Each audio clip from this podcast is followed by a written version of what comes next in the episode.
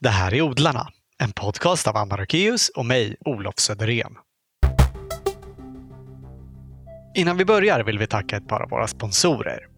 Det är Grön IT Konsult AB som saluför prostredskap för beskärning, som japanska grensågar från Silky och Golden Star-sekatörer. Riktiga kvalitetsverktyg som både ger fina snittytor och har potential att hålla länge. Hela sortimentet hittar du på gronytekonsult.se. Tack så mycket Grön IT-konsult! Det här avsnittet sponsras också av Impecta Fröhandel. De vill värna om sorter som är väl beprövade i nordiskt klimat och har den egna märkningen kulturarv på vissa av sina fröer. Det är mest köksväxter, men även en del blommor, som är minst 50 år gamla men ofta mer än 100. Bra sorter som har goda egenskaper vad gäller odling, avkastning, smak och hållbarhet. Ja, helt enkelt sorter som är väl värda att bevara.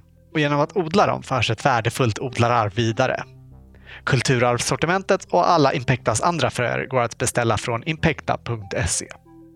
Tack Impecta för att ni är med och gör den här podcasten möjlig. I Mölndal utanför Göteborg, på en höjd mellan två sjöar, ligger Gunnebo slott. En nyklassicistisk byggnad från sent 1700-tal som omges av en magnifik trädgård som idag är öppen för allmänheten. Trädgården sköts delvis med historiska metoder under ledning av vår medverkande i detta avsnitt, chefsträdgårdsmästaren Joakim Seiler. Och det där med historiskt trädgårdshantverk är också något som Joakim forskat i, vilket resulterat i en alldeles färsk doktorsavhandling. Intervjun spelade vi in på Gunnebo den 17 april. Varsågoda!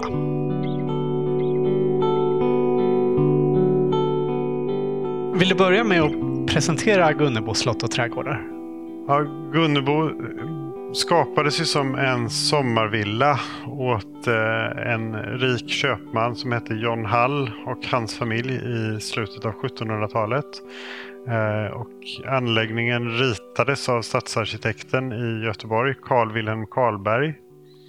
Som precis hade avslutat, när han fick uppdraget att rita Gunnebo så hade han precis avslutat en femårig eh, Grand Tour i, runt om i Europa. När han hade har inspirerats mycket av arkitektoniska förebilder. Framförallt kanske i Frankrike och Italien. Men även i England och, och Tyskland.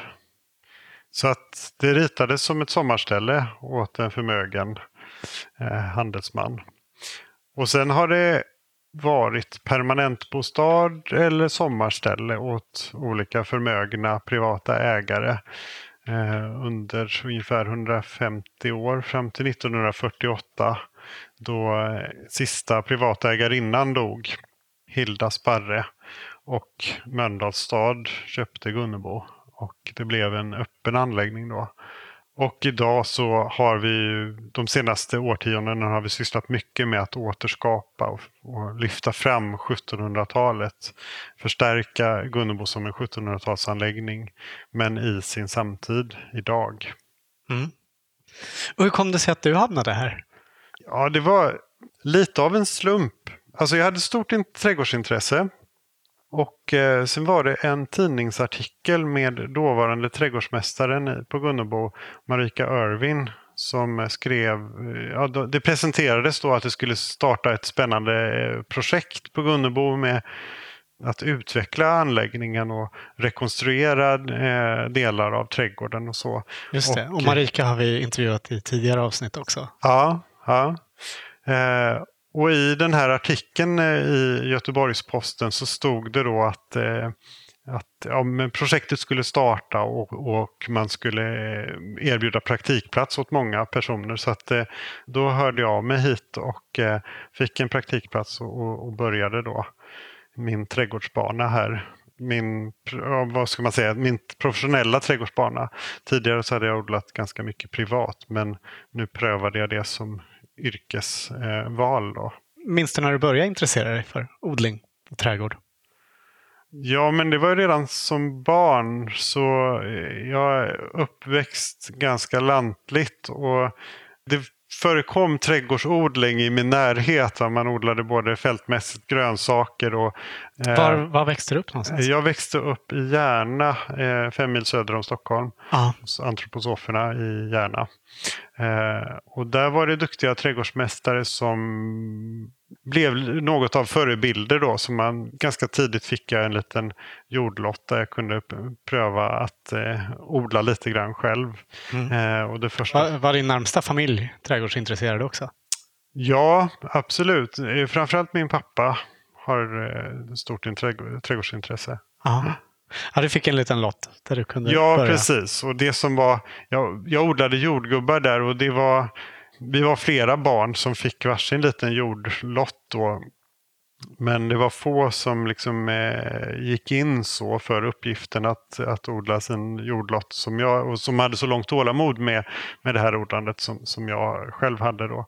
Så att eh, redan där var det väl ganska tydligt att, att det här var något som, som jag blev intresserad och, biten av. Liksom. Men sen har det gått upp och ner under uppväxtåren, eh, absolut. Det har inte alltid varit eh, en spikrak linje. Nej. Så. Men hade du liksom någon egen trädgård där du höll på med, alltså innan du började här?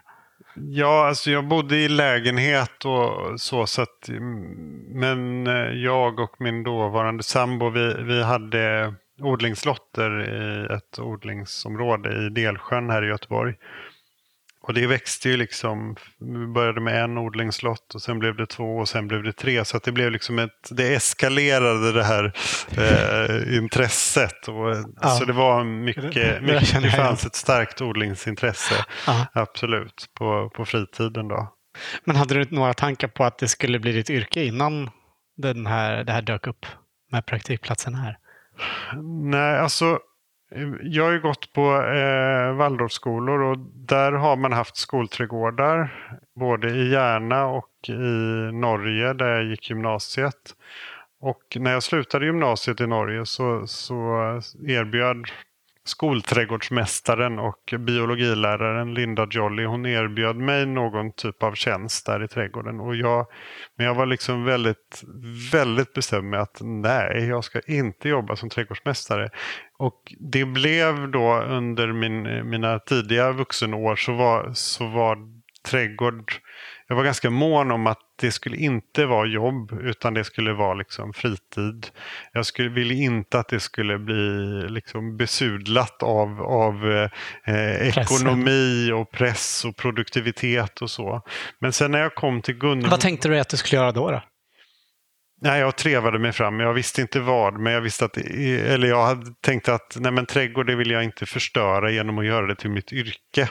Nej. Så tänkte jag. Men sen när jag kom till Gunnebo så, så blev det, det var något, en förlösande situation. För då kunde jag se att ja, men här jobbade man ju inte med liksom, piskan av produktivitet och effektivitet. Utan här handlade det om någonting annat. Det handlade om trädgård som en del av kulturarvet. Eh, historiska trädgårdar som, som upplevelsemiljöer. Det var inte bara liksom att producera och vara effektiv och tänka på ekonomi utan det fanns så mycket mer, eh, så många andra aspekter. Och då, då försvann motståndet. Alltså då eh, var det ingen snack om saken utan det här vill jag jobba med. Ja. Det var väldigt tydligt för mig då. Men du har inte varit kvar här hela tiden sedan dess? Nej, nej jag jobbade en säsong här. Eh, och sen så efter det så blev jag tillfrågad om jag ville jobba på Läckö med Simon Irwin. Och Simon han hade varit inblandad här på Gunnebo också. Ja, visst. Som Eh, jag också har intervjuat i odlarna för. Ja, och eh, då flyttade jag upp med, med min dåvarande familj till eh, Läckö, eller till, eh, ja, i, närheten av Läckö. Och eh, jobbade där i två säsonger. Och lärde mig otroligt mycket. Och jag vet att du började här då 96, så det måste varit året efter. Ja, precis. 97-98 var jag på Läckö. Och efter det så började jag på Dakapo hantverksskola på den trädgårdsutbildningen. I Mariestad. Ja, precis. Och det var ju ett naturligt nästa steg att efter att ha jobbat några år och, och liksom lärt sig mycket att ändå gå en utbildning för att bygga på kunskapen och liksom skapa den, den tryggheten inom yrket. Att, ja, och det fanns ju ett väldigt sug att studera och lära sig mer. Så, Ja. Såklart. När kom du tillbaka hit sen då? Ja, det, jag kom hit lite grann 2003 som konsult kan man säga. När, när Marika slutade så hörde de av sig. De behövde eh, ersätta henne och, och liksom ta hjälp av eh, andra trädgårdsmästare. Så då var jag inne lite grann på timmar under 2003 och sen så utlystes tjänsten inför säsongen 2004 och då sökte jag och fick jobbet som chefsträdgårdsmästare här då. Vill du beskriva trädgården här? Jo, men eh, trädgården här på Gunnebo den består ju av tre olika delar. Tre olika typer av trädgårdar som tillsammans utgör en, en helhet. Då. Och då är det lustträdgården eh, vid slottet eh, som är liksom en geometrisk arkitektonisk trädgård som är liksom samkomponerad med byggnaderna. Och det är väldigt mycket arkitektur och väldigt form, formstarkt. Och den, den typen av trädgård ja, handlar ju om att ta naturens material och forma det enligt arkitektens eh, intentioner. Så att det är ju inget naturmaterial som får existera i den här typen av trädgård i sin naturliga form utan allting ska förädlas. Mm, det är mycket formklippt, konformade träd och klippta häckar. Och ja, alltid, det raka kanter på häckarna. Man har inte något som är friväxande utan där ska allting klippas och formas eh, till geometri och arkitektur. Det är den ena delen. Och den är, den kan man säga, den är både välbevarad och till stora delar rekonstruerad. Så att den är väldigt historisk eh, och autentisk. Vad fanns eh, bevarat av den här delen? Och vad är rekonstruerat? Jo, men den fanns kvar till sin grundstruktur. Så terrasserna, trapporna, liksom alla olika nivåer och de olika indelningen av vad som är grusgång och vad som är gräsmatta och, och sådär. Det fanns kvar. Eh, och sen fanns det då det som vi är väldigt stolta över är ju våra lindar, våra eh, knuthamnade lindar. Eh, för de är det enda gamla i, levande som vi har kvar. Det enda eh, växtmaterialet från 1700-talet, vad vi vet, i Lustregården. Så att eh, ja, ganska mycket fanns kvar där.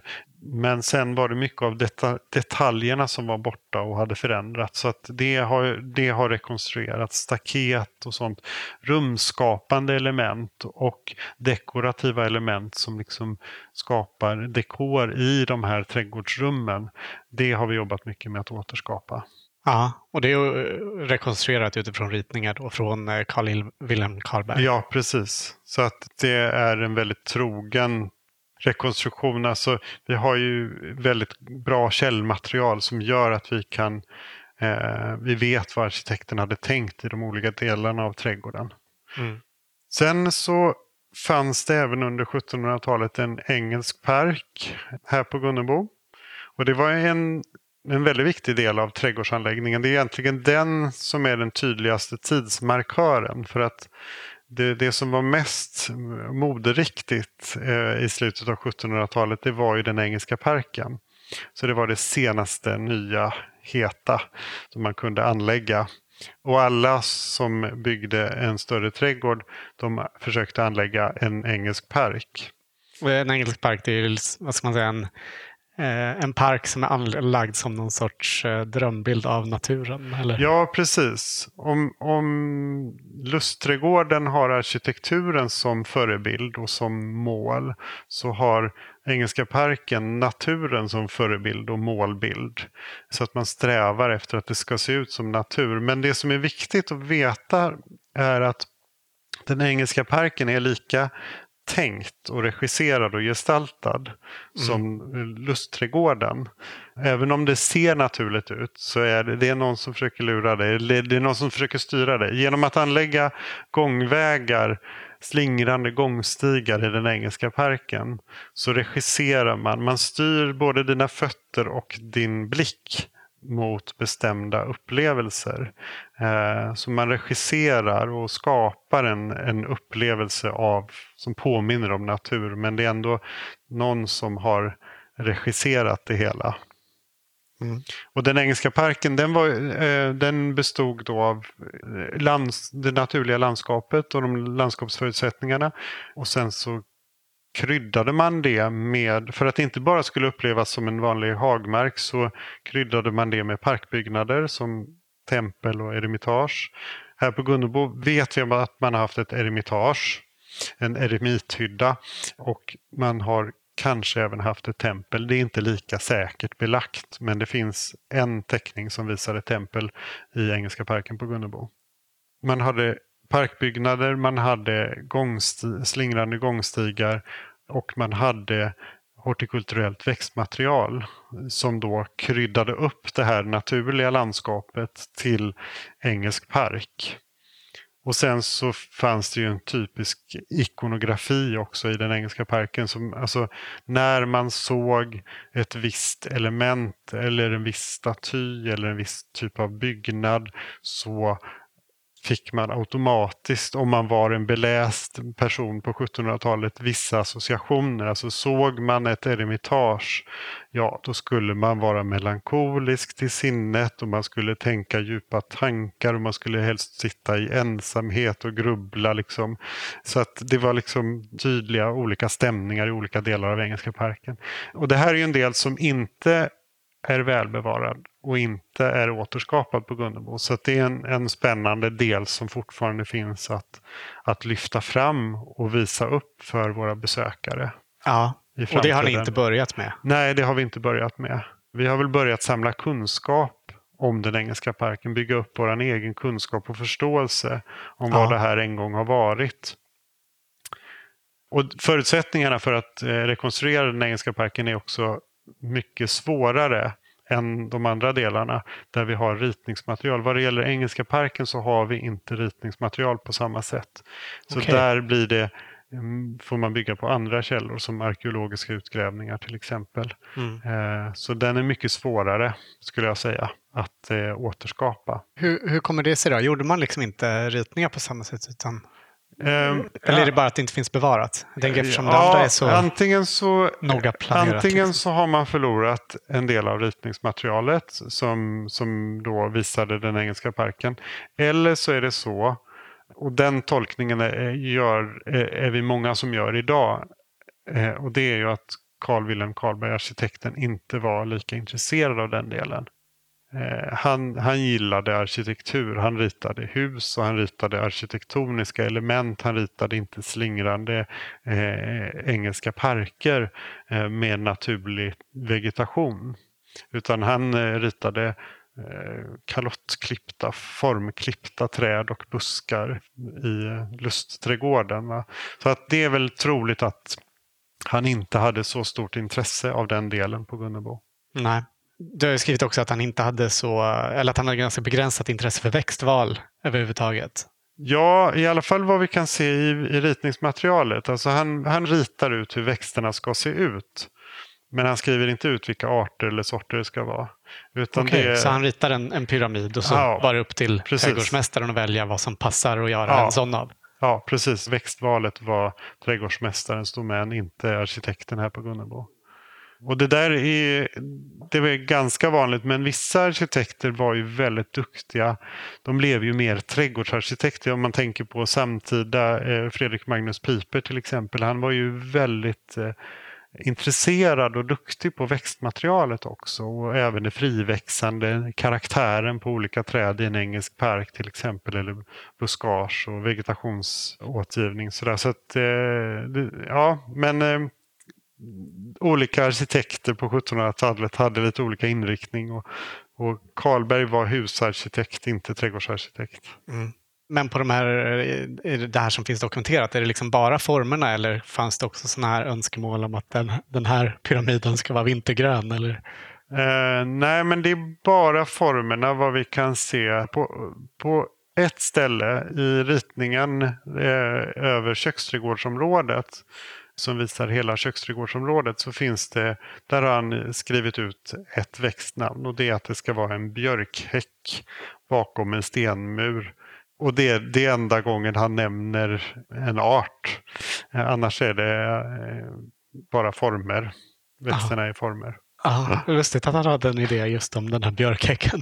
Ja, ja visst. Det, det är ju inte något vanligt växtmaterial som man Nej, gör häckar av. Så det är lite mystiskt och vi vet inte riktigt varför. Om det var bristande växtkännedom eller, eller om han hade missförstått växtnamnet eh, och egentligen menade någonting annat. Mm. Men det, det har vi inte undersökt närmare. Nej. Finns den här björkhäcken idag? Nej, den finns inte. Nej. Den är liksom lite omotiverad. Så som anläggningen ser ut idag så skulle den vara på ett ställe där ingen skulle se den. Mhm.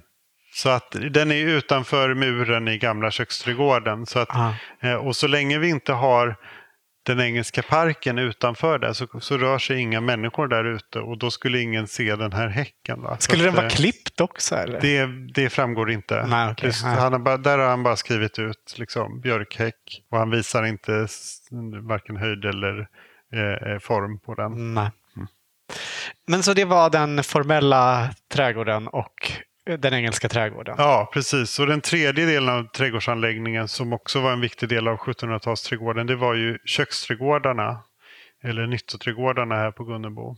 Och där var det så att redan när, när man byggde Gunnebo, det fanns ju en, en anläggning här tidigare. Och på ritningen över köksträdgårdsområdet så står, kallas den ena köksträdgården för den gamla köksträdgården och den andra köksträdgården för den nya köksträdgården. Och det tolkar vi som att gamla köksträdgården det var en befintlig köksträdgård som tillhörde ett tidigare Gunnebo Mm som inkorporerades, som blev en del av det nya Gunnebo, det nya större som man byggde här i slutet på 1700-talet. Okej. Och den nya köksträdgården det var då utökad odlingsareal. Man anlade en köksträdgård till för, för det nya stora Gunnebo som man byggde. Så det är tolkningen då av de här olika. Och det, så vi vet att man har odlat från sent 1700-tal i alla fall fram till 1940-talet eh, i köksträdgårdarna. Det här gamla Gunnebo som då eventuellt gamla köksträdgården tillhörde, vet, vad vet man om det? Vad som fanns här innan? Man vet ganska lite. Det, finns, eh, det är ju väldigt stor skillnad i, i det här hur väl dokumenterat det är. Alltså från, eh, man, man hittade ju i slutet på eh, 1800-talet så hittade man en ritningssamling med över 200 originalritningar från den halska tiden, alltså från Carl Wilhelm Karlberg. Och sen så gjorde sonen i huset, han gjorde väldigt mycket teckningar här på området som visade vad som faktiskt blev byggt, hur det såg ut. Eh, Så det är inte, vi har inte bara arkitektens intentioner och, och målbild utan, och hans ritningar utan vi har även eh, teckningar som visar hur det faktiskt blev. Så det, finns, det är otroligt rikt dokumenterat från slutet av 1700-talet och början av 1800-talet. Mm. Men innan dess så är det väldigt sparsamt dokumenterat så vi vet väldigt lite om, om det som fanns här tidigare. Men gjorde han det liksom för att dokumentera eller var han bara en... Eh, John En Hall, den yngre, eh, sonen i huset här, han var, han var eh, konstnärligt intresserad.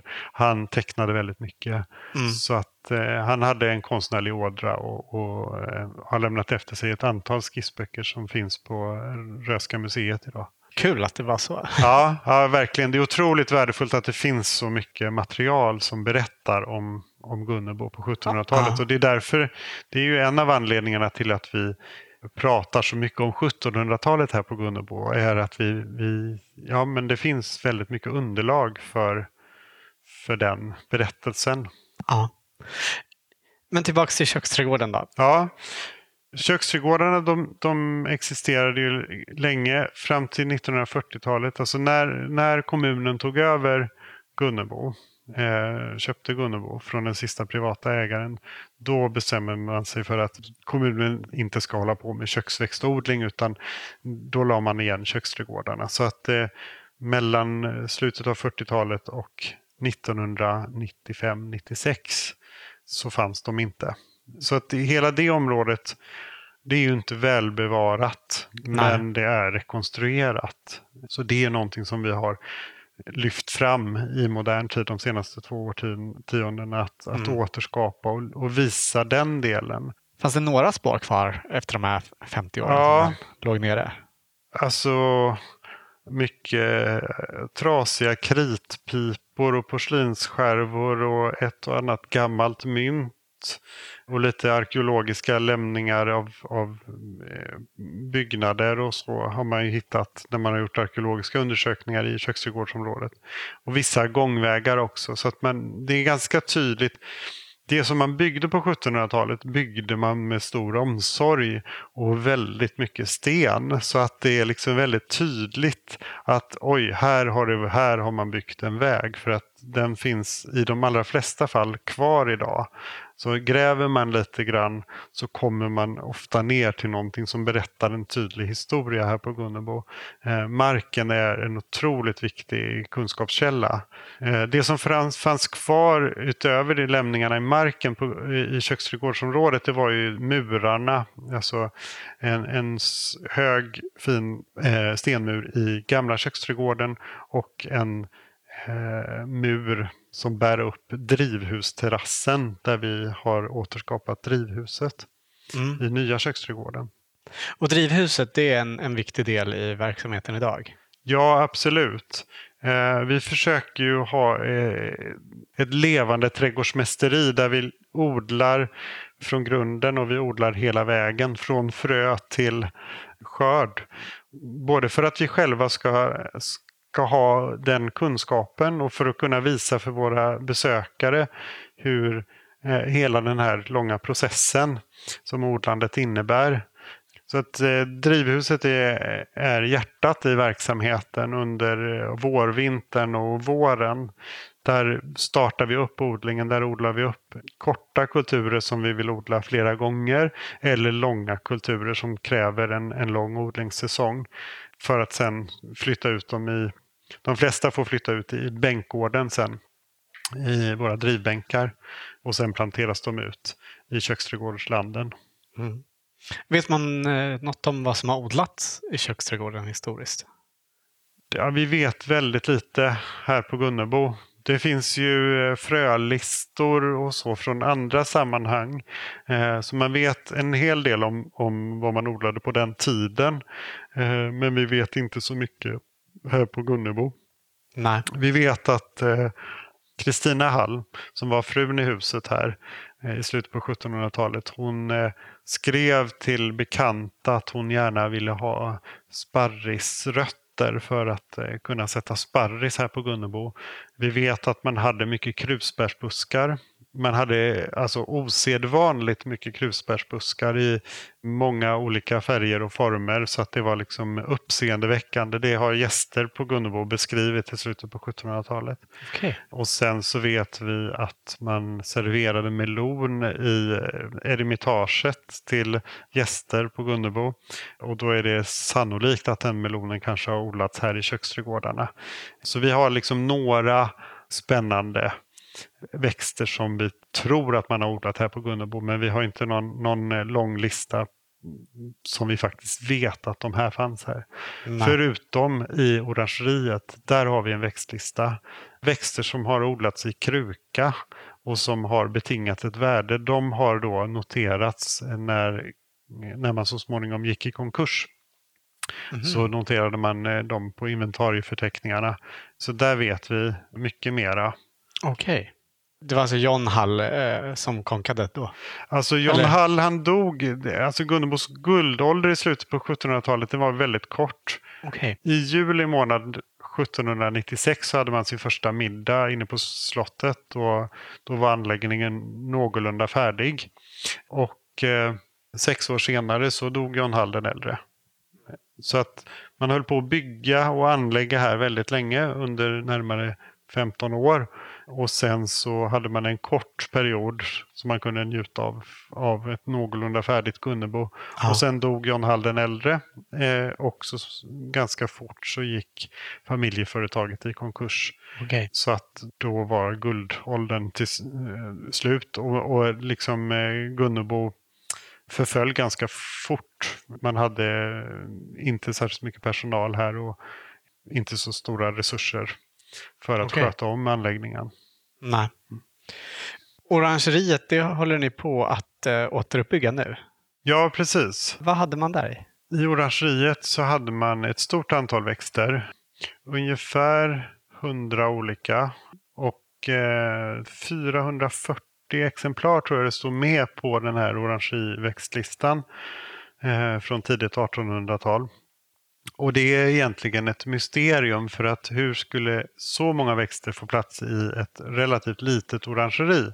Så att våran tolkning är att de här växterna de har inte stått i bara i orangeriet allihopa utan de, de har stått i olika glashus på Gunnebo. Okay. Man har till exempel haft eh, 125 ananasplantor på Gunnebo. Det är ju en ganska stor ananasodling. Aha. Och ananas kräver en helt annan temperatur och tillgång på ljus och näring än vad många andra orangeriväxter gör. Så ananasen har troligtvis odlats i ananaskaster i eh, köksträdgårdarna och inte stått i orangeriet för då hade det inte blivit någon frukt. Sen, eh, så att man hade väldigt mycket ananas, man hade väldigt mycket citrus. Alltså ungefär 100 citrusträd. Och sen så var det enstaka exemplar av ganska många andra växter.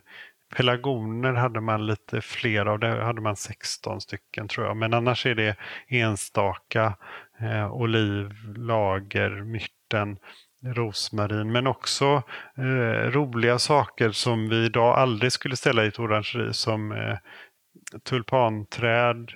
Och det roligaste av allt är ju eh, potentilla, alltså eh, ölandstok. Mm. Eh, att man hade ölandstok i orangeriet. Så man bygger liksom en, det är, det är en ganska rolig bild, liksom att man bygger ett otroligt påkostat, pampigt, konstnärligt utsmyckat orangeri. Och så ställer man in en ölandstok i det. Liksom, som egentligen klarar sig bättre på utsidan. Och då är min tolkning av det att att det här är överblivna exemplar som man inte riktigt, antingen så blev de bara över när man planterade den engelska parken eller så var man inte riktigt säker på härdigheten. Det här eh, tulpanträdet, är det härdigt på friland? Ja, men vi sätter ut två stycken och så har vi en i orangeriet för att se om de klarar vintern. Att man kan ha, ha gjort någon sån variant. Va? Ja. Men eh, det är en, växt, en del växter i, som stod i orangeriet då som eh, passar bättre i en engelsk park än i ett orangeri. Det är mm. helt klart alltså. Kan det varit att man så gärna ville ha dem i kruka så att man liksom var tvungen att skydda så att inte kylan går in underifrån på vintern? Jo, men det kan det, det är också en möjlig tolkning, absolut. Aha. Man möblerade ju också de engelska parkerna med exotiska växter i kruka till viss del. Så att det, det är en, en möjlig tolkning. Ja, spännande är det i alla fall. Ja, ja, ja, visst. Det är lite mystiskt med den där växtlistan för att det är så väldigt olika växter som kräver helt olika odlingsförhållanden. Mm. Men eh, vi vet att man hade olika typer av glashus och eh, vinkaster och persikokaster och sånt på Gunnebo. Så det var ganska många olika odlingsmöjligheter under glas. Mm. Men du sa ju att eh, Karlberg inte var intresserad av växtval, vad man vet i alla fall. Mm. Vet du om liksom härskapet var det, eller var det trädgårds, upp till trädgårdsmästarna själva att välja vad som skulle odlas i de olika alltså, delarna av trädgården? Det var nog både härskapet och och eh, Trädgårdsmästarna tror jag. Det verkar som att eh, frun i huset, Kristina Hall, var intresserad. Hon skriver i sina brev en del om växtmaterial och om trädgården och så. Så att där finns ett intresse. Och eh, sonen i huset, John Hall den yngre, han var också intresserad. Han samlade till eh, ett eget naturaliekabinett. Så han var liksom intresserad av naturalier och han var konstnärligt intresserad med sitt tecknande och, och så. Och hade väl ett, ett eh, intresse för naturen, verkade som. Men eh, det är mer tveksamt om eh, John Hall den äldre Eh, köpmannen om, det, om han var särskilt eh, intresserad av, av växter och inblandad i växtvalen. Det, det har vi ingenting som tyder på. Så att det troliga är att det är trädgårdsmästarna och kanske frun i huset och kanske sonen som har varit inblandad i, i växtvalet. Då. Vi vet att eh, trädgårdsmästaren som flyttade hit från efter att ha jobbat på Haga i Stockholm, Zacharias Brandt, som kom hit eh, 1700 91 eh, ett av hans tidiga uppdrag det var att beställa växter till orangeriet. Orangeriväxter då. Och då hade han ju jobbat under eh, Johan Christian Ackerman i Haga som var liksom en duktig eh, orangör från Tyskland som lärde ut orangerikonsten, eh, orangeriodlingskonsten till svenska trädgårdsmästare. Så att vi vet liksom hur kunskapen har kommit till Gunnebo i alla fall. Mm. Eh, så. Eh, hur stor var hela trädgården när alla delar fanns? Det vet vi inte riktigt. För att vi vet inte riktigt Ja, det är nästan en filosofisk fråga faktiskt. För att i en engelsk park så jobbar man mycket med borrowed landscape. Och då tar du in det omgivande landskapet. Eh, du kanske inte idkar någon skötsel ute i det landskapet men ditt öga tar in sjön, där i fjärran eller berget som reser sig vid horisonten. Och det blir en del av parkupplevelsen men den fysiska parken är, kan vara pytteliten. Det är bara en liten gångslinga som då riktar din blick mot omgivande scenerier. Liksom. Men för att försöka svara på din fråga så, så kan man väl säga att vi vet inte den engelska parkens yttre gräns. Så vi vet inte exakt hur stor trädgården var på Gunnebo på 1700-talet. När vi har undersökt eh, den engelska parken mera så kan vi ge ett bättre svar på den frågan. Hur stor är den eh, skötta delen av trädgården idag? Ungefär fem hektar har vi. Och eh, då är det ju väldigt olika intensitet i de olika delarna. Köksträdgårdarna är de delarna som kräver allra mest. De kräver ju väldigt intensivt mycket skötselarbete. Och där jobbar vi ju eh, det är en working garden. Det är, inte, det är inte bara en show garden som man ska titta på utan vi skördar hela tiden också in till vår restaurang. Så vi jobbar tätt tillsammans med restaurangen som ligger mitt i köksträdgårdarna. Ja. Och det som odlas, det används. Det är inte bara för att titta på. Och det är ju lite, vi får ibland frågan här, ja men räcker, eh, räcker den här odlingen eh, till alla eh, lunchgäster här i restaurangen? Och då får man tänka att, att den här köksträdgården den är anlagd för ett hushåll på 1700-talet. Och idag så, så kanske det kommer 55 000 personer och, och ska äta här under ett år. Så att det räcker inte. Tyvärr eh, så gör det inte det. Vi behöver mycket mera grönsaker eh, och råvaror än vad vi klarar att producera här.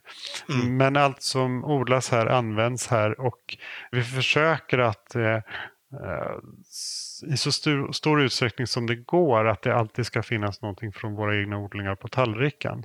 Men det, under sommaren så så kan det ibland vara väldigt mycket på tallriken som kommer från våra egna odlingar. Och under vintern så, så kan det vara eh, betydligt mindre. Då.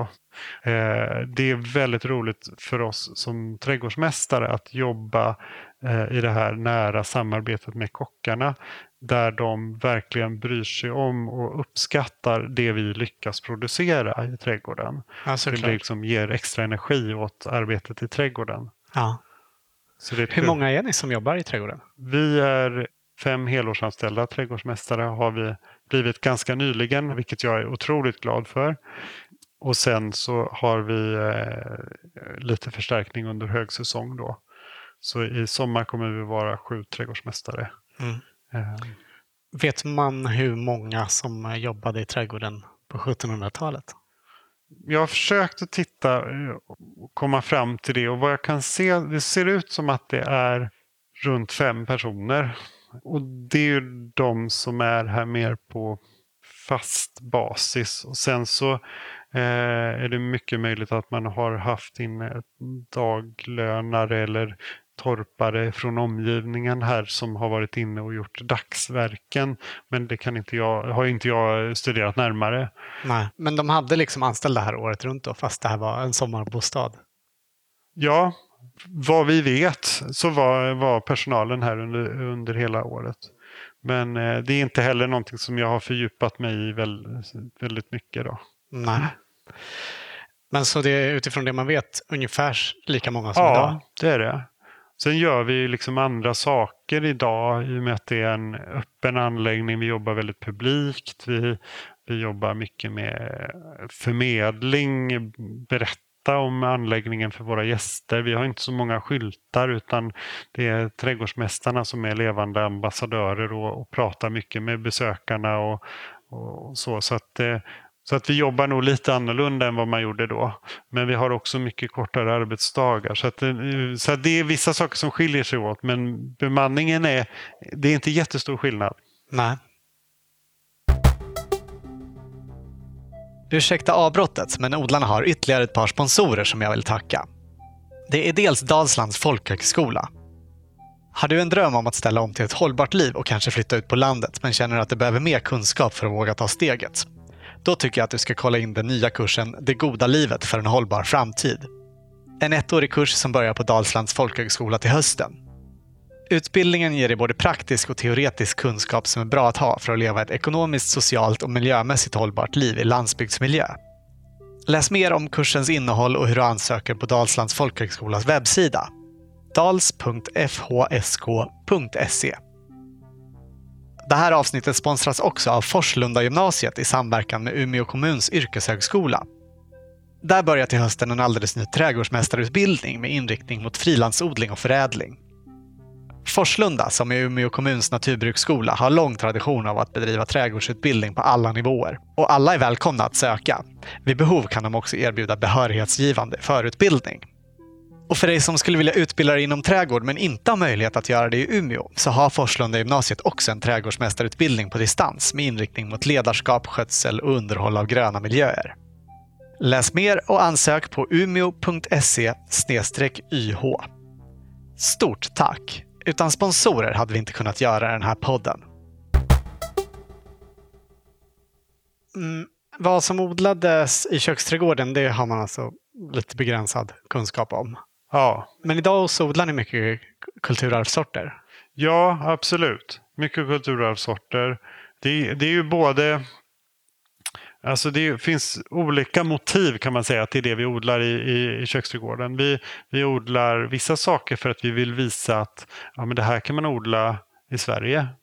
Eh, vi, nor- Vad som- van, vanligtvis så importerar vi nej, men alltså vitlök och kronärtskocka och olika saker som, som man, ofta importerar långväga. Man kan liksom pedagogiskt då visa att ja, men det, det här går alldeles utmärkt att odla i Sverige.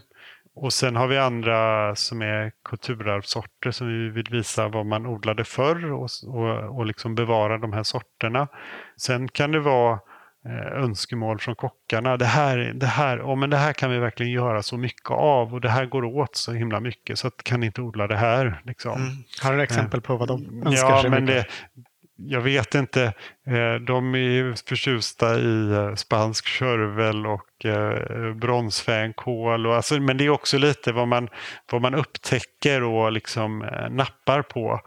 Så att det, det skiljer sig från år till år också och från kock till kock. Men vi försöker ju svara, vi vill ju odla någonting som de är intresserade av också. Så det blir ett samspel.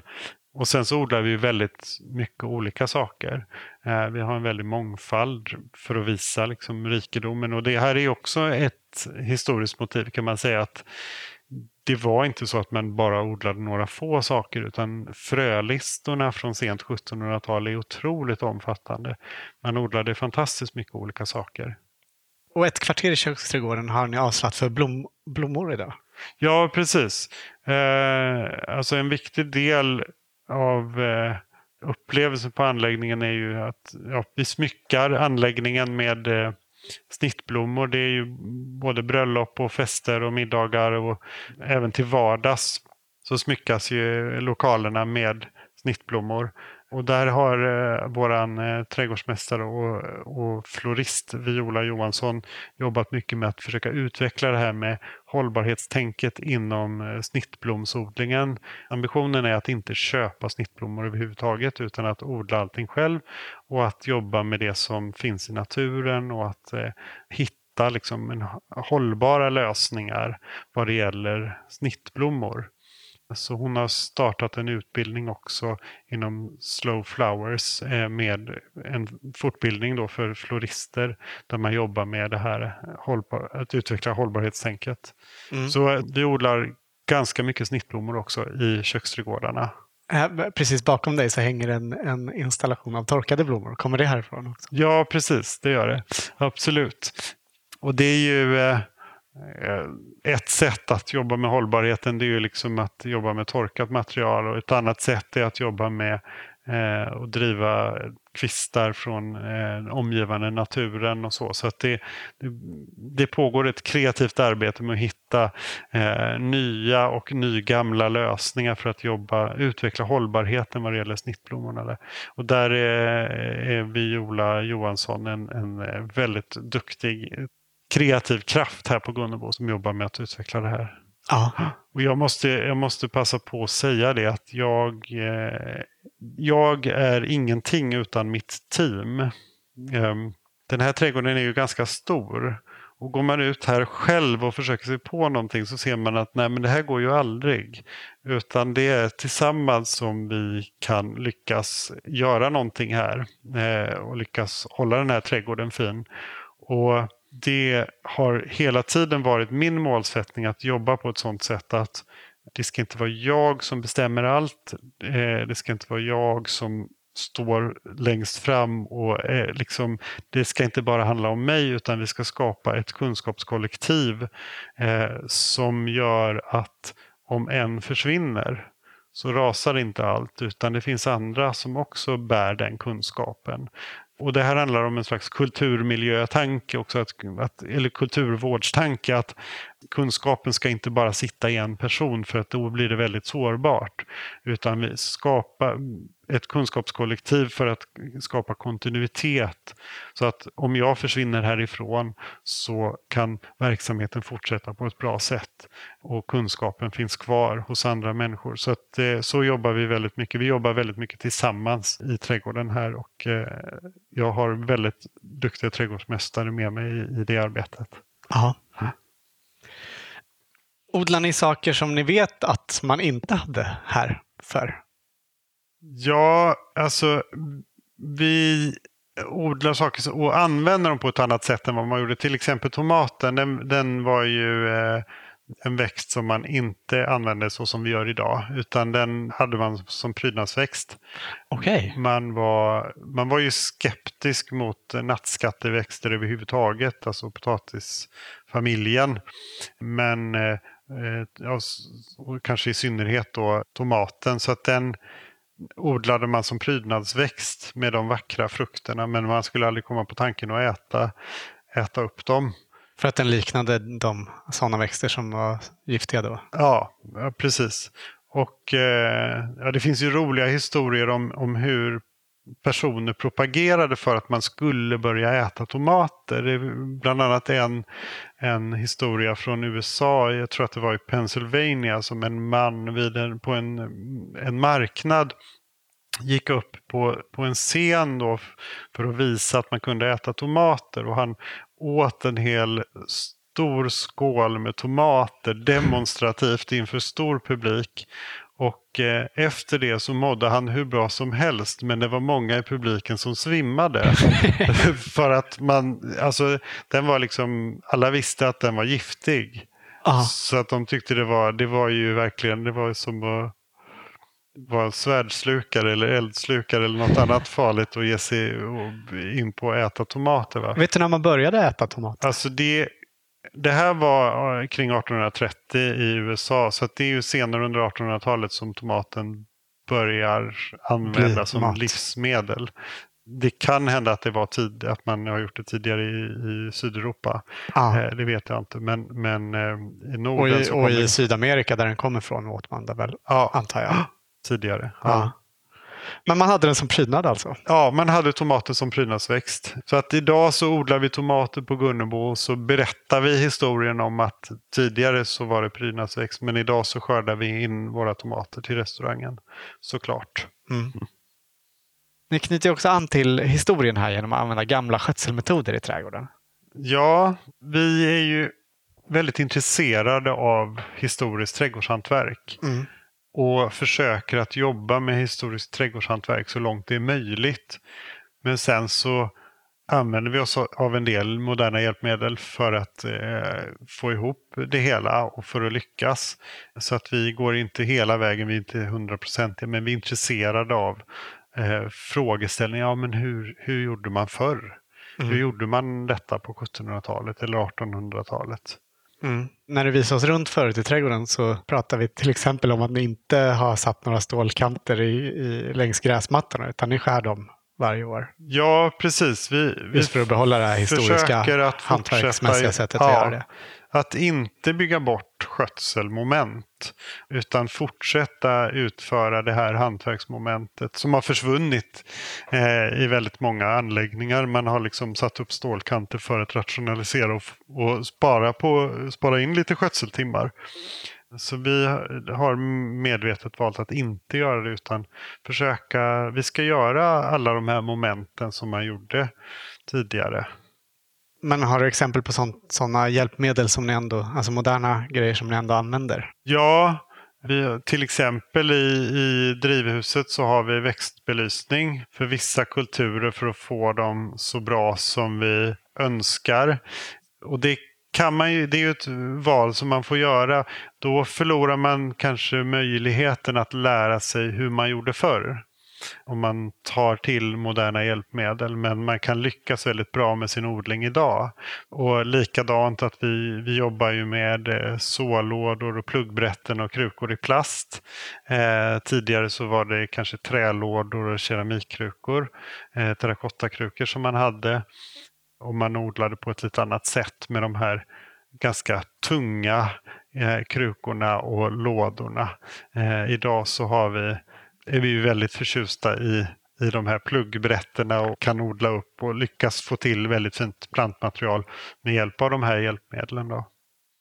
Men ni har också drivbänkar där ni testar det gamla sättet att göra ja, det? Jo, men det känns viktigt att inte bara vara rationell utan vi vill också berätta en historia om hur man odlade förr.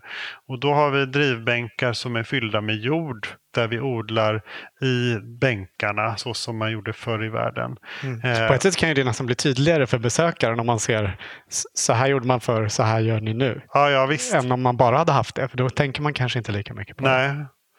Så att det, det känns viktigt att berätta att ja, men man har inte alltid odlat i plastkrukor och pluggbrätten utan man har odlat i, i eh, drivbänkarna och så har man plockat upp plantorna och, och snabbt burit ut dem till trädgårdslanden och, och eh, planterat ut dem där när frostrisken har varit över. Mm.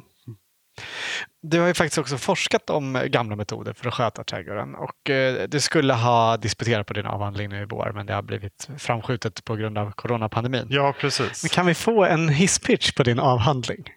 Jo, men absolut. Det är ett försök till ett bidrag inom trädgårdshistorisk forskning. Och det är lite, frågeställningen är liksom vad kan hantverket bidra med till eh, den trädgårdshistoriska kunskapen. Och det som tidigare trädgårdshistorisk forskning har eh, konstaterat och uppehållit sig vid är vad man ska göra och när man ska göra det. Men väldigt sällan hur man ska göra. Och det där, eh, för att svara på hur-frågan så har jag kommit fram till att Eh, ett sätt att, att svara på hur-frågan det är att, genom att göra saker själv så kan man komma fram till ett svar på hur ska det göras. Och det blir också en test av historiska metoder idag. Alltså är det någon av de här metoderna, de här arbetsredskapen och de här arbetsmetoderna som har en relevans idag? Så att det är både ett tillbakablickande men också att testa saker i vår egen tid och se, är det här någonting som har relevans nu? Ja. Avhandlingen heter ju Management Regimes for Lawns and Hedges in Historic Gardens och eh, är ju då, handlar ju framförallt om gräsmattor och häckar. Ja. Eh, är det några metoder för att sköta de här som, liksom, som du har hittat som du tycker står sig idag? Ja, men det absolut. Alltså det som är roligt. Alltså dels så har det här varit. Det har dels varit en metodstudie. Alltså hur kan man forska inom hantverk i en trädgård? Att liksom pröva sig fram för att hitta eh, metoder. Så dels är det liksom hantverksforskningsmetoder och sen så är det trädgårdsskötselmetoder. Ja, men hur, hur fungerar de här historiska arbetsmetoderna? Och då, då har jag upptäckt något som är ganska intressant som egentligen har mer med metoden att göra. Att när vi, vi har ju väldigt breda häckar i våran trädgård. Boskéhäckarna, de är som bredast så är de nästan fem meter breda. Och om man har en modern förlängd häcksax, alltså på lång stång med långt skaft, då får man en väldigt stor räckvidd. Så då blir de här häckarna inte något större problem. Nej. Och eh, det går helt fint att klippa eh, de här jättebreda häckarna med det här moderna redskapet. Men när vi la undan det moderna redskapet och ställde frågan, ja men hur gjorde man det här på 1700-talet? Då började en slags upptäcktsresa. Då Ja, så tänkte vi, ja men det vanliga, man klippte väl häckar med häcksaxar. Ja, så tog vi fram eh, sådana här manuella handhäcksaxar och så prövade vi. Men det gick ju inte.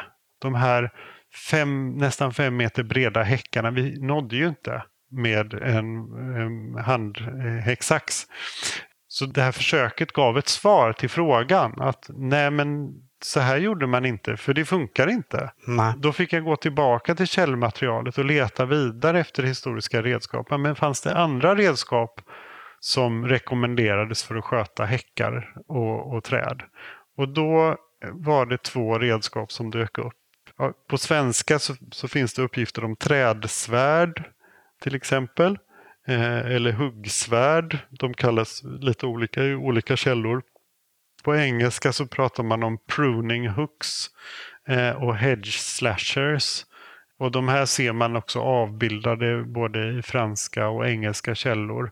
Och då är det långskaftade eh, redskap som man får en väldigt stor räckvidd med. Man når väldigt långt. Mm. Och när vi efter mycket möda och stort besvär. Dels vi rekonstruerade sådana här redskap och provade dem på våra häckar och såg att ja men herregud, nu gick det ju. Med det här redskapet så var det inga problem att eh, då blir det inte klippa utan hugga en häck som är fem meter bred. Det klarar vi för man får en väldigt bra räckvidd med det här långa, långskaftade redskapet. Så att det blir en slags upptäcktsresa genom att ställa bort det moderna redskapet så börjar en kunskapsresa som innehöll många steg och tog ganska lång tid men som ledde till att slutsatsen att ja men det är troligt att man hade pruning hooks på Gunnebo på 1700-talet eftersom man hade häckar som var nästan fem meter breda och som var klippta helt och hållet.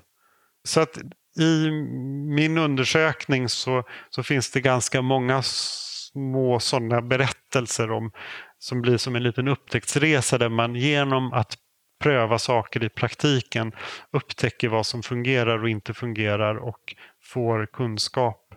Och Det som man kan säga om, om redskapen för häckskötsel där ser vi ju att eh, det var faktiskt förvånande att se hur tidseffektivt det var den här eh, ja, stångskäran har vi valt att kalla pruning hook på svenska, stångskära. Den är väldigt effektiv för att hugga häckar. Eh, det blir inte ett perfekt rakt resultat men det blir ändå väldigt bra och det går väldigt fort. Och sen är det fossilfria metoder om vi nu ska hitta sådana lösningar för framtiden. Och sen så ett annat redskap som självklart har en relevans idag det är ju lien. Det är mera tveksamt kanske med välten som vi också har prövat. Och björkkvasten, är, den skulle jag vilja slå ett slag för. Den, den är otroligt trevlig att jobba med. Mm. Den, den kan inte konkurrera vad det gäller tidseffektivitet och så. Men det är ett väldigt flexibelt redskap som kan användas på väldigt många olika sätt. Mm. Eh. Du beskriver hur man använder just de här tre lien eh, välten och kvasten för att Ja. platta en gräsmatta. Jo, men det gör jag. Det, det är lite roligt. Alltså, en, en första upptäckt när, när undersökningen började med gräsmattorna, det var ju att den omedelbara reaktionen som man själv har och som många har är ju att nej men lie, det använder man ju till att slå högt gräs. Det går väl inte att slå kort gräs med det. Och då genom att pröva det så kan man snabbt komma fram till att ja men det går ju. Det är vissa saker som är nödvändiga för att det ska gå. Man behöver ha eh, viss skicklighet, man behöver ha en vass lie och det ska gärna vara lite fuktigt i gräset. Men då går det att slå väldigt kort. Liksom. Så att det är sådana upptäckter och sån kunskap som de praktiska experimenten och försöken ger.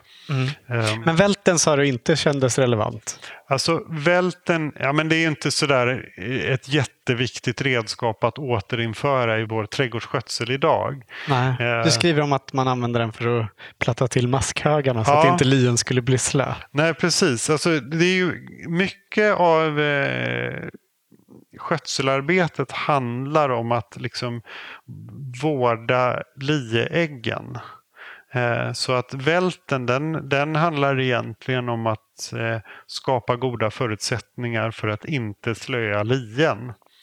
Dels så plattar man till marken så att det blir ett jämnt underlag och sen så tar man då bort de här maskhögarna som är, liksom, består av jord och som slöar lien om man skulle slå lien i dem.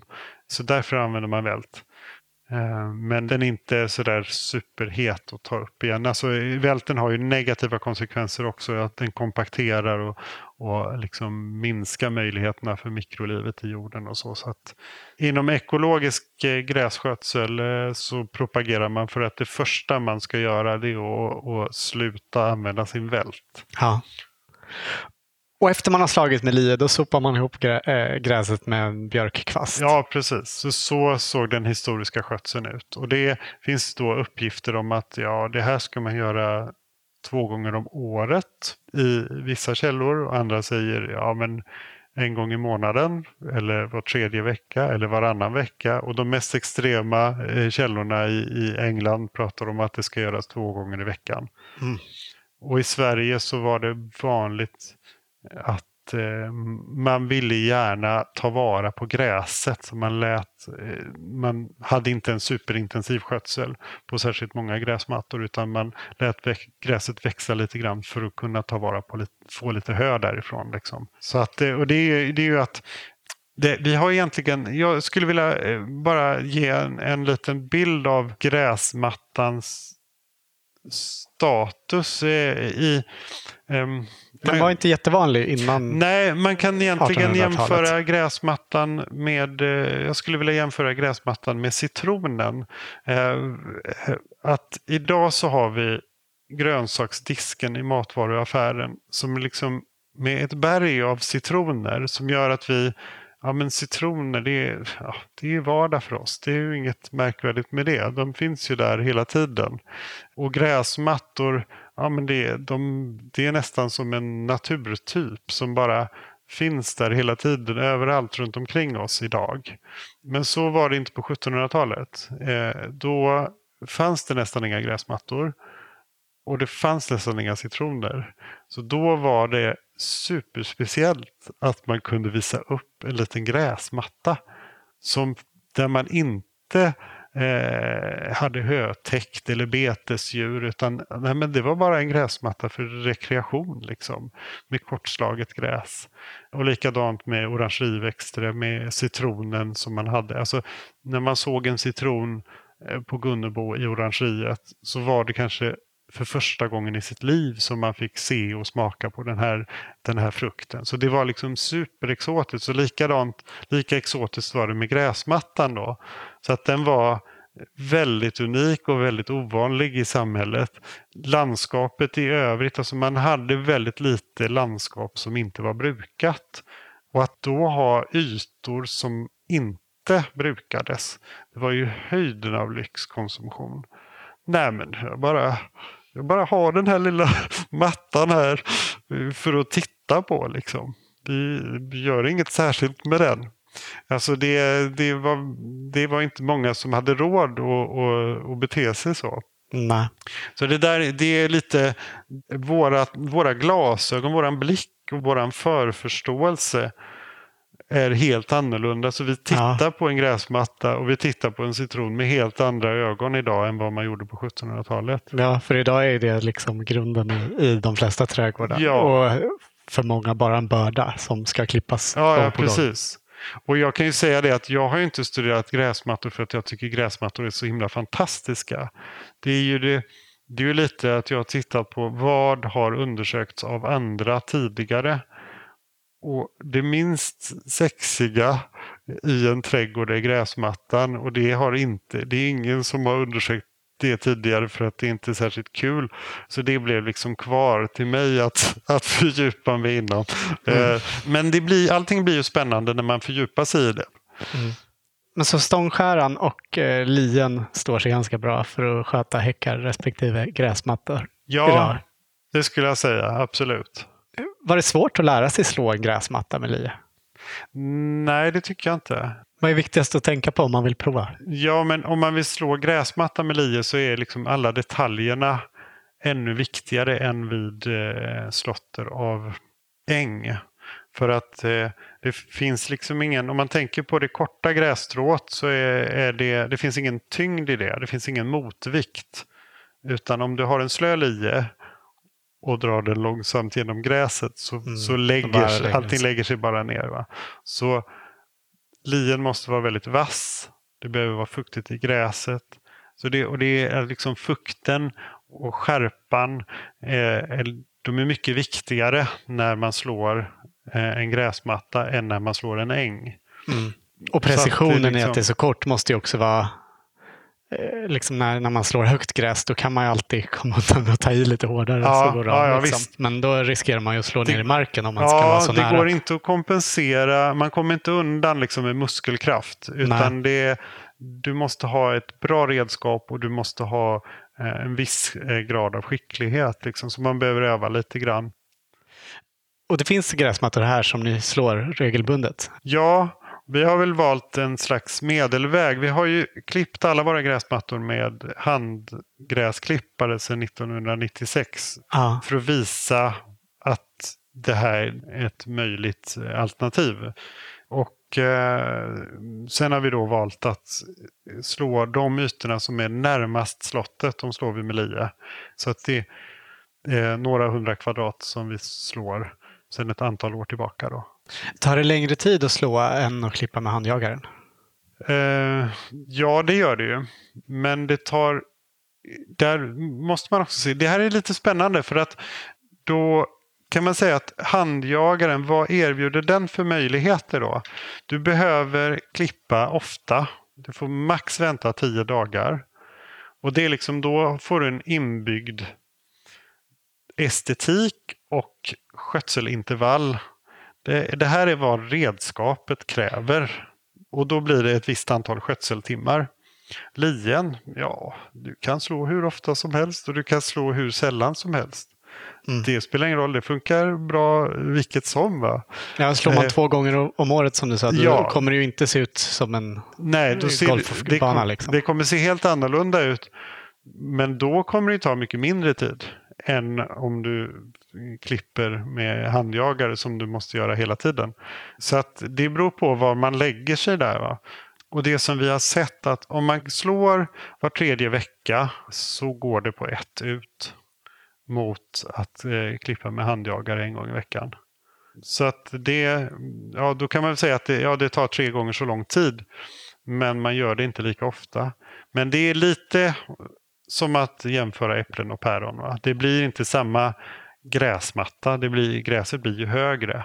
Men ja, det är många arter som hinner blomma tack vare att man väntar med att klippa eller slå. Mm. Så det Ja. kan vara så att man får en större biologisk mångfald. Absolut. Gräsmattan beskrivs ju, alltså redan på 1950-talet så började man prata inom forskarvärlden om gräsmattan som en grön öken eller green desert. Och, och, det är ju vad den är. Alltså en normal gräsmatta är väldigt, det är en, det är en monokultur och man tillåter ingenting att gå upp i blom. Så den bidrar med oerhört lite till, till den biologiska mångfalden och det här är ett jätteproblem. Så vi behöver hitta andra artsammansättningar och andra skötselmetoder så att vi Eh, liksom frigör den potentialen som finns i de här ytorna att bidra till den eh, biologiska mångfalden. Och då kan andra skötselintervaller det är egentligen det som man har kommit fram till. Det är första steget.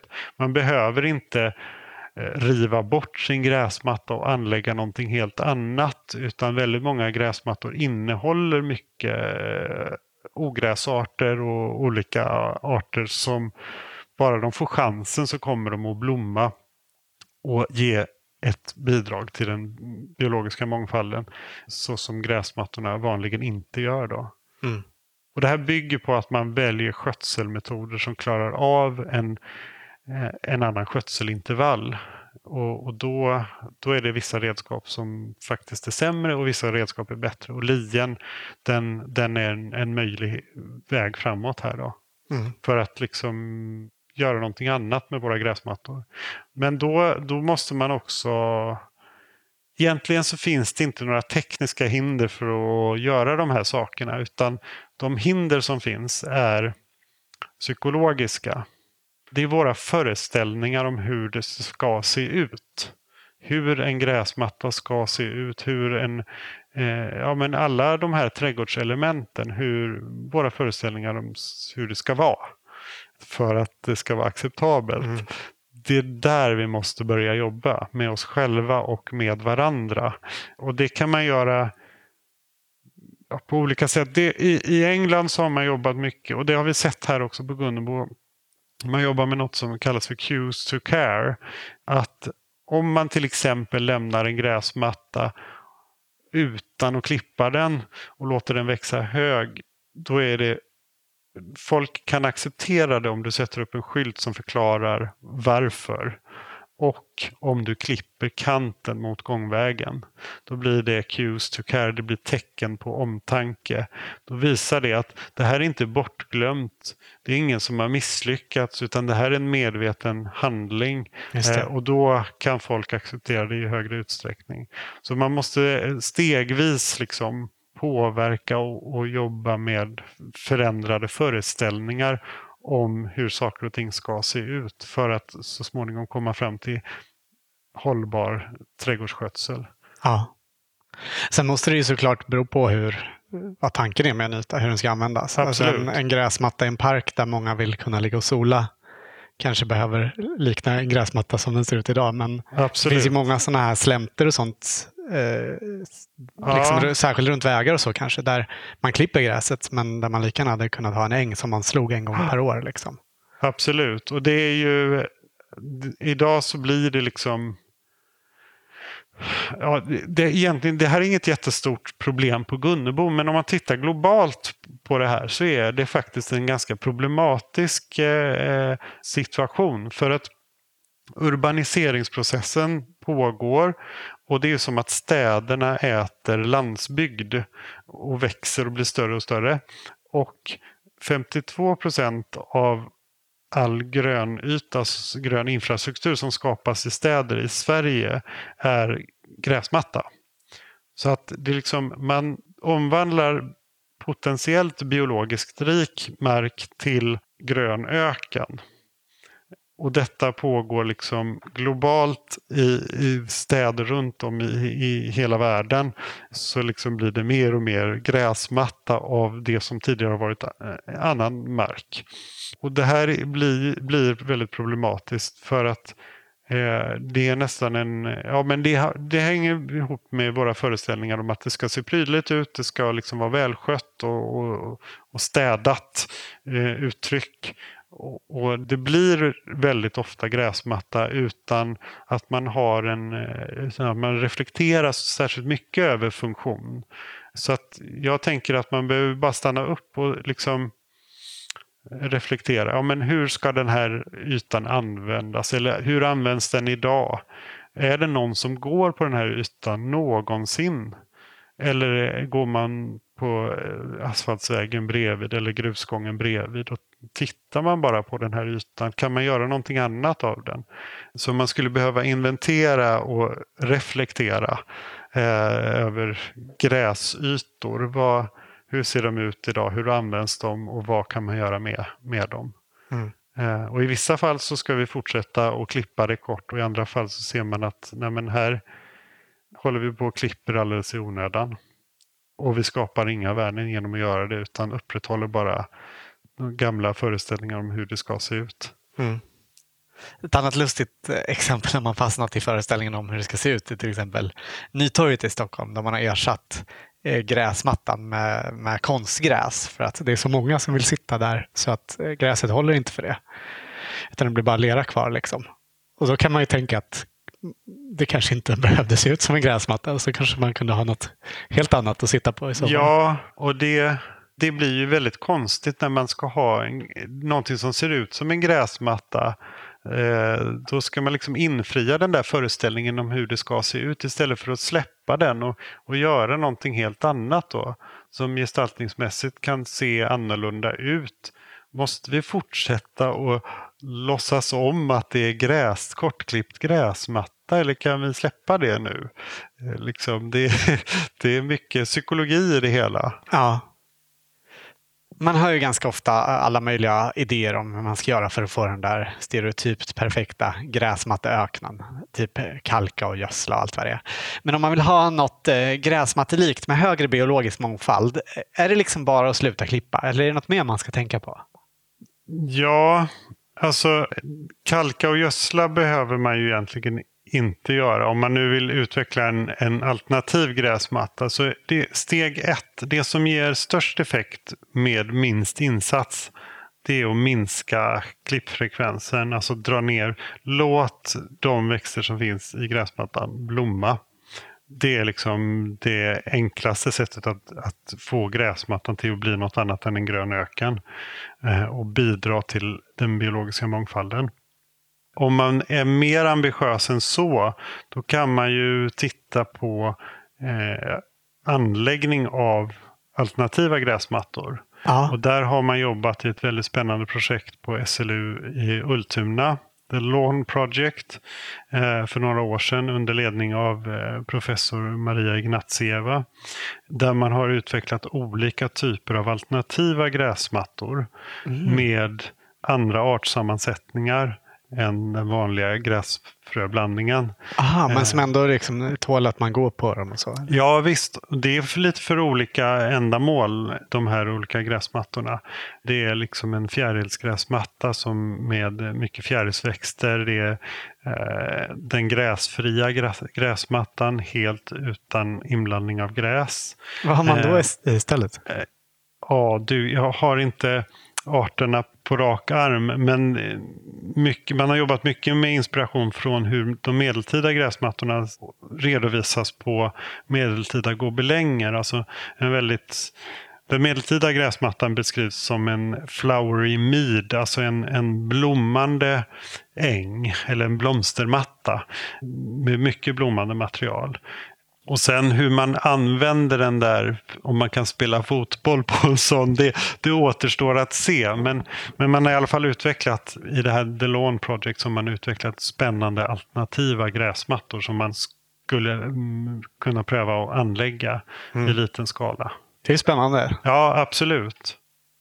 Här har ni också provat att anlägga ett par små gräsmattor på, som man gjorde förr. Ja, visst. Eh, vi, vi har ehm, anlagt en 1600-talsgräsmatta och en 1800-talsgräsmatta eh, enligt eh, instruktioner från eh, André Mollet som var kunglig trädgårdsmästare i mitten på 1600-talet.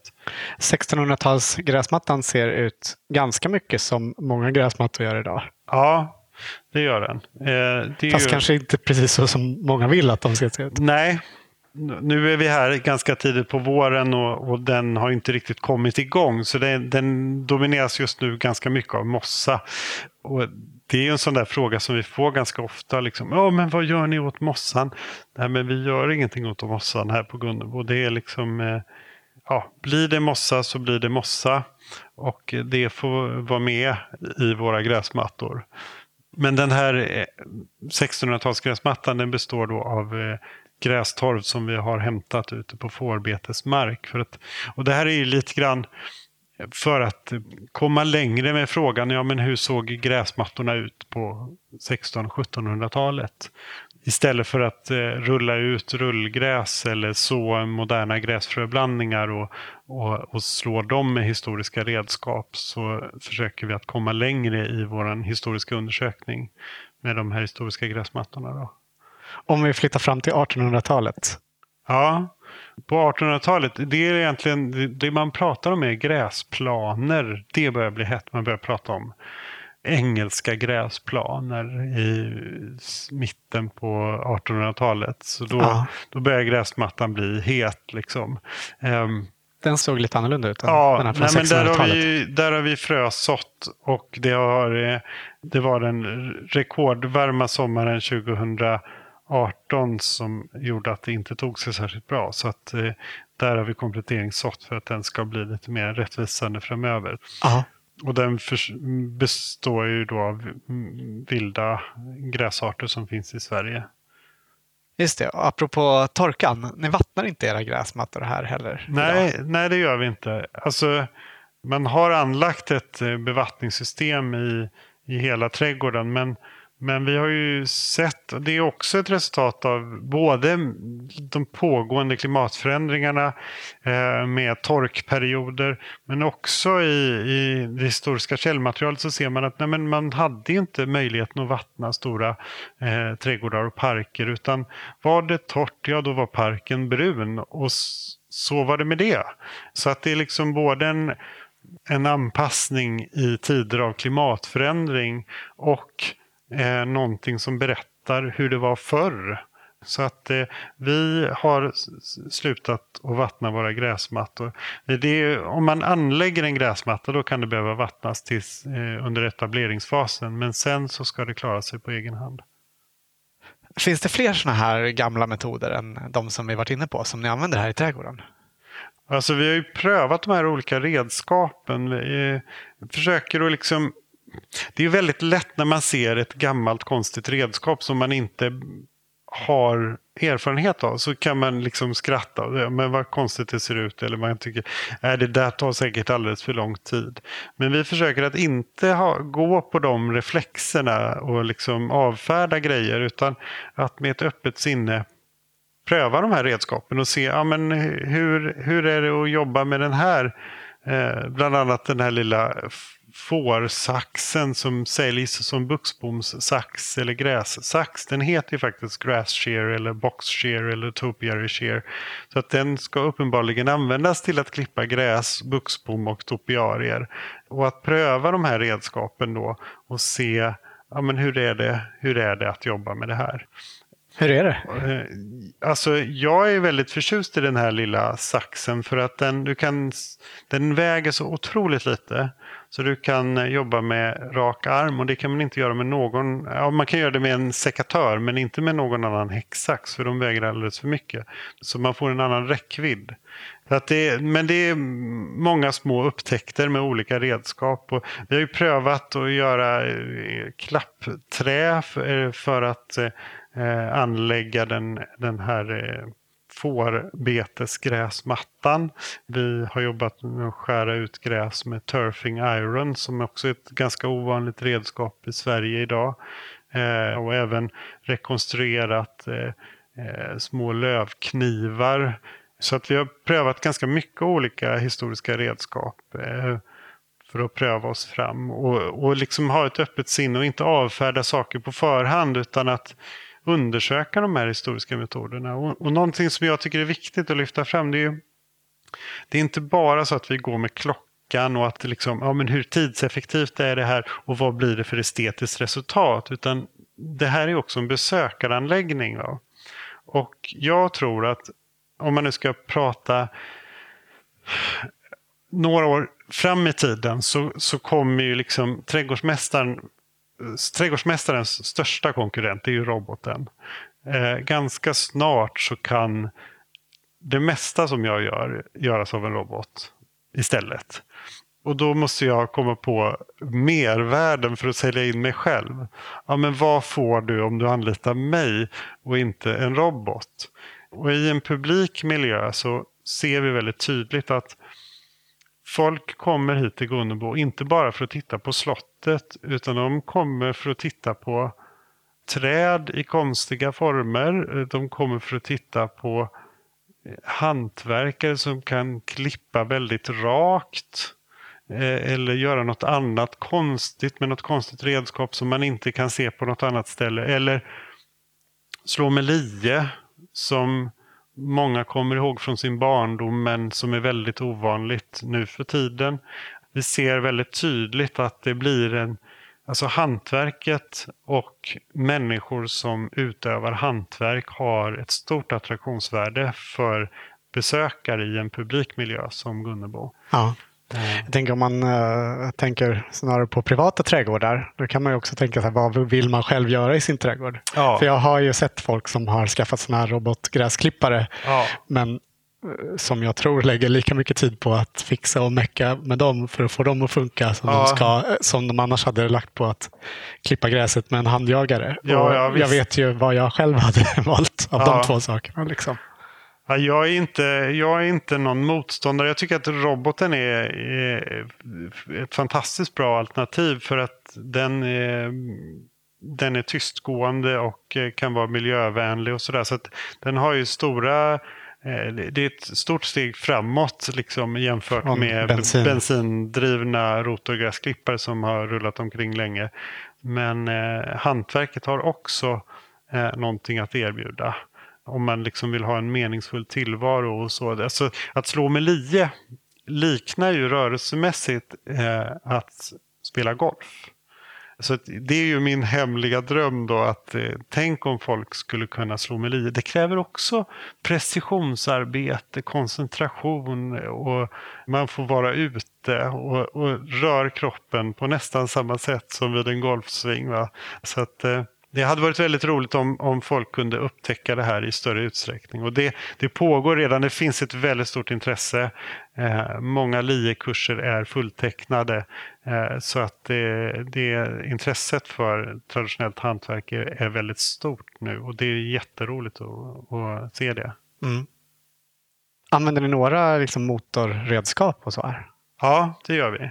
Och där har vi då försökt att gå över till eh, batteridrivna maskiner. Eh, för eh, kanske 15 år sedan så var det, hade vi en del bensindrivna maskiner.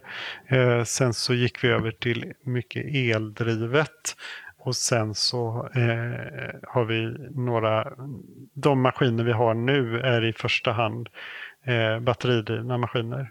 Men om man är intresserad av frågan hur gjorde man förr? Då vill man i första hand jobba med traditionella hantverksmetoder. Och om, inte det, om man inte hinner med, om man inte klarar av det eh, eller om man inte av någon anledning inte kommer hela vägen med det så kan man ta till batteridrivna maskiner. Och vi, vill ju gärna, vi har ju en trädgårdsutbildning och vill gärna visa upp de här moderna alternativen för våra studenter så att man ser att ja, men det här är ett bra alternativ idag när man går ut till andra arbetsplatser också. Mm. Vilka batteridrivna redskap är det ni har? Eh, ja, det är ju stånghäcksax, eh, alltså en sån lång eh, häcksax. Och sen är det kortare häcksaxar framför allt. Det är väl de, det är häcksaxar eh, mest. I köksträdgården så använder ni ju av te täckodling. Vet du om man gjorde det på 1700-talet? Nej, alltså troligtvis så gjorde man inte det. Vi har ju liksom inte hittat några belägg för att man gjorde det. Men för våran del idag så har det varit en ganska eh, intressant utveckling. Vi, har, vi slår ju ganska stora ytor med lie. Och vi alltså får, ängsmark. Eh, ängsmark, ja precis och eh, får mycket hö som inte är eh, tillräckligt fint för att användas som djurfoder. Det är arter som djuren inte vill äta eh, i det här materialet. Då. Och då har det blivit stora högar med fulhö som vi inte riktigt vet vad vi ska göra av. Och Okej. det här har vi... Har du någon aning om vad man gjorde av det för? Alltså för eh, Man, ängsmarkerna fanns väl då också? ja, man försökte väl säkert att utfodra får och getter äter de är inte så kräsna till exempel. Så att man kan liksom, fulhöt kanske gick till vissa djur och finhöt till andra djur. Så. Men hästarna och korna som ni har här vill jag alltså inte ha det. Nej, de är lite fina i kanten så de äter inte fulhöt. Utan då har vi ju hittat användningsområde i köksträdgårdarna som täckmaterial på våra odlingsbäddar. För att minska ogrästrycket och för att behålla fukten i jorden. Och, ja, jorden mår ju bra av att vara täckt och inte bar. Och vi jobbar ju överhuvudtaget med, alltså det, det som är ledorden här är ju eh, historia och ekologi. Så att vi, vi jobbar ju med historiska och ekologiska metoder. Mm. Och anläggningen är kravcertifierad sedan eh, 2006. Ja. Vet du om det här med ekologi var någonting man tänkte på på 1700-talet? Det var innan konstgödselet kom. Ja, de alltså, flesta kemikalier väldigt- också kanske. Precis. Eh, konstgödslet kom väl kring 1830. Det var väldigt mycket som hände kring 1830. Sekatören, eh, konstgödslet och gräsklipparen.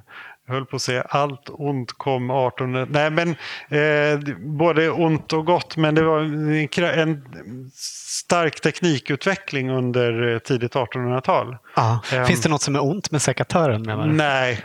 det- Men konstgödslet och gräsklippare? Ja, precis.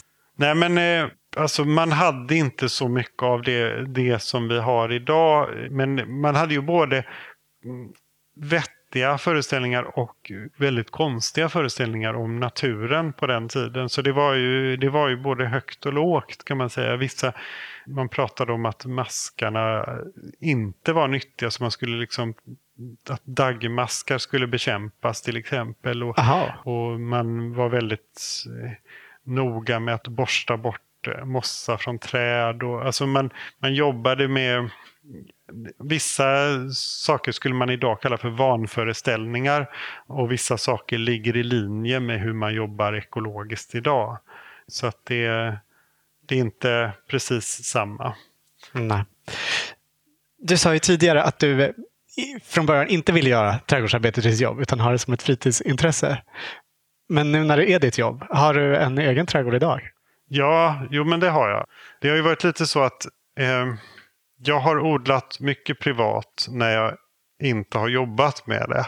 Men när jag jobbar med trädgård så odlar jag mindre privat. Ja. Då är det jag får mitt lystmäte på jobbet. Eh, så att jag, jag är inte en sån person som håller på med, med eh, trädgård all min vakna tid. Men det som jag märkte när jag, när jag satt som doktorand och skrev min avhandling. Då blev det mycket mera odling hemma. Okej, Eh, för då var du inte här lika mycket? Nej, så att det är lite grann att på fritiden så vill jag gärna göra någonting annat än det jag gör under min arbetsdag. Har du någon gräsmatta hemma? Ja, det har jag.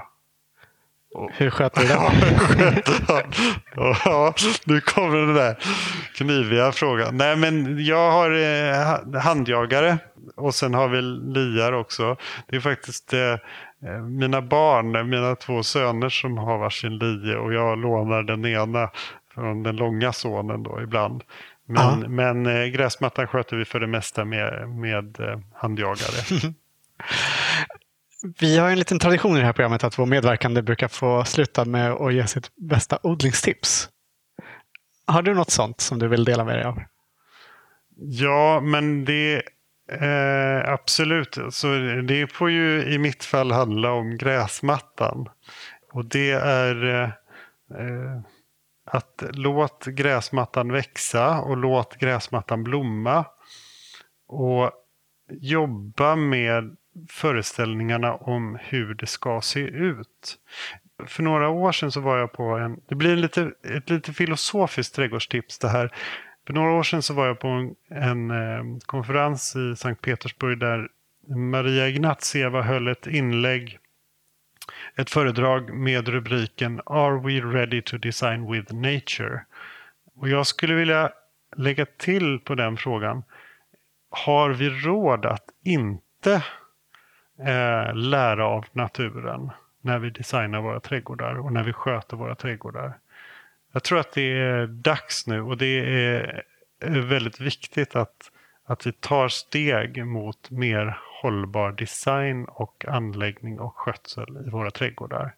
Och ser vad trädgårdarna kan bidra med för den eh, biologiska mångfalden. Hur kan vi bidra genom att gestalta, anlägga och sköta våra trädgårdar på ett annat sätt? Mm. Tror du vi kan lära av 1700-talets metoder och design? När det gäller det. Ja, alltså om man tänker att gräsmattan var pytteliten och jätteovanlig på 1700-talet. Och det var någonting bra det, kanske gräsmattan kan bli pytteliten och jätteovanlig idag igen.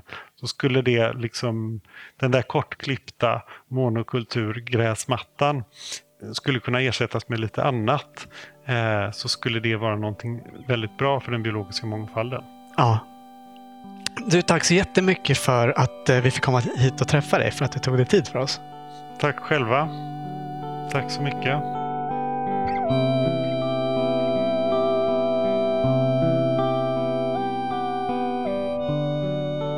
Du har hört Joakim Seiler i Odlarna. Vem blir inte sugen på att se träd i konstiga former och duktiga trädgårdsmästare som slår med lie och hugger häckar med stångskära? Ja, hela omgivningen kring Gunnebo slott är väl värd ett besök. Och vill du fördjupa dig i historiska skötselmetoder så heter alltså Joakims avhandling Management Regimes for Lawns and Hedges in Historic Gardens. Om coronasituationen tillåter ska han disputera vid Göteborgs universitet den 18 september. Närmare bestämt på institutionen för kulturvård i Mariestad. Sök på GUs webbsida om du är intresserad av att gå och lyssna. Mer om rekonstruktionen av trädgården på Gunnebo slott kan du höra i Odlarna avsnitt 39 med Marika Irvin. Och Simon Irvin medverkade i avsnitt 56. Stort tack för att du lyssnat och tack än en gång till våra sponsorer som möjliggör den här podden. Forslunda gymnasiet, Dalslands folkhögskola, Grönite-konsult och Impecta Fröhandel. Producent för odlarna är Anna Rukeus. Jag heter Olof Söderén. Vill du följa oss så kan du göra det på Instagram under namnet Spenatistan. Och Spenatistan heter också den odlingsbok vi skrivit. Ha det fint! Hej då!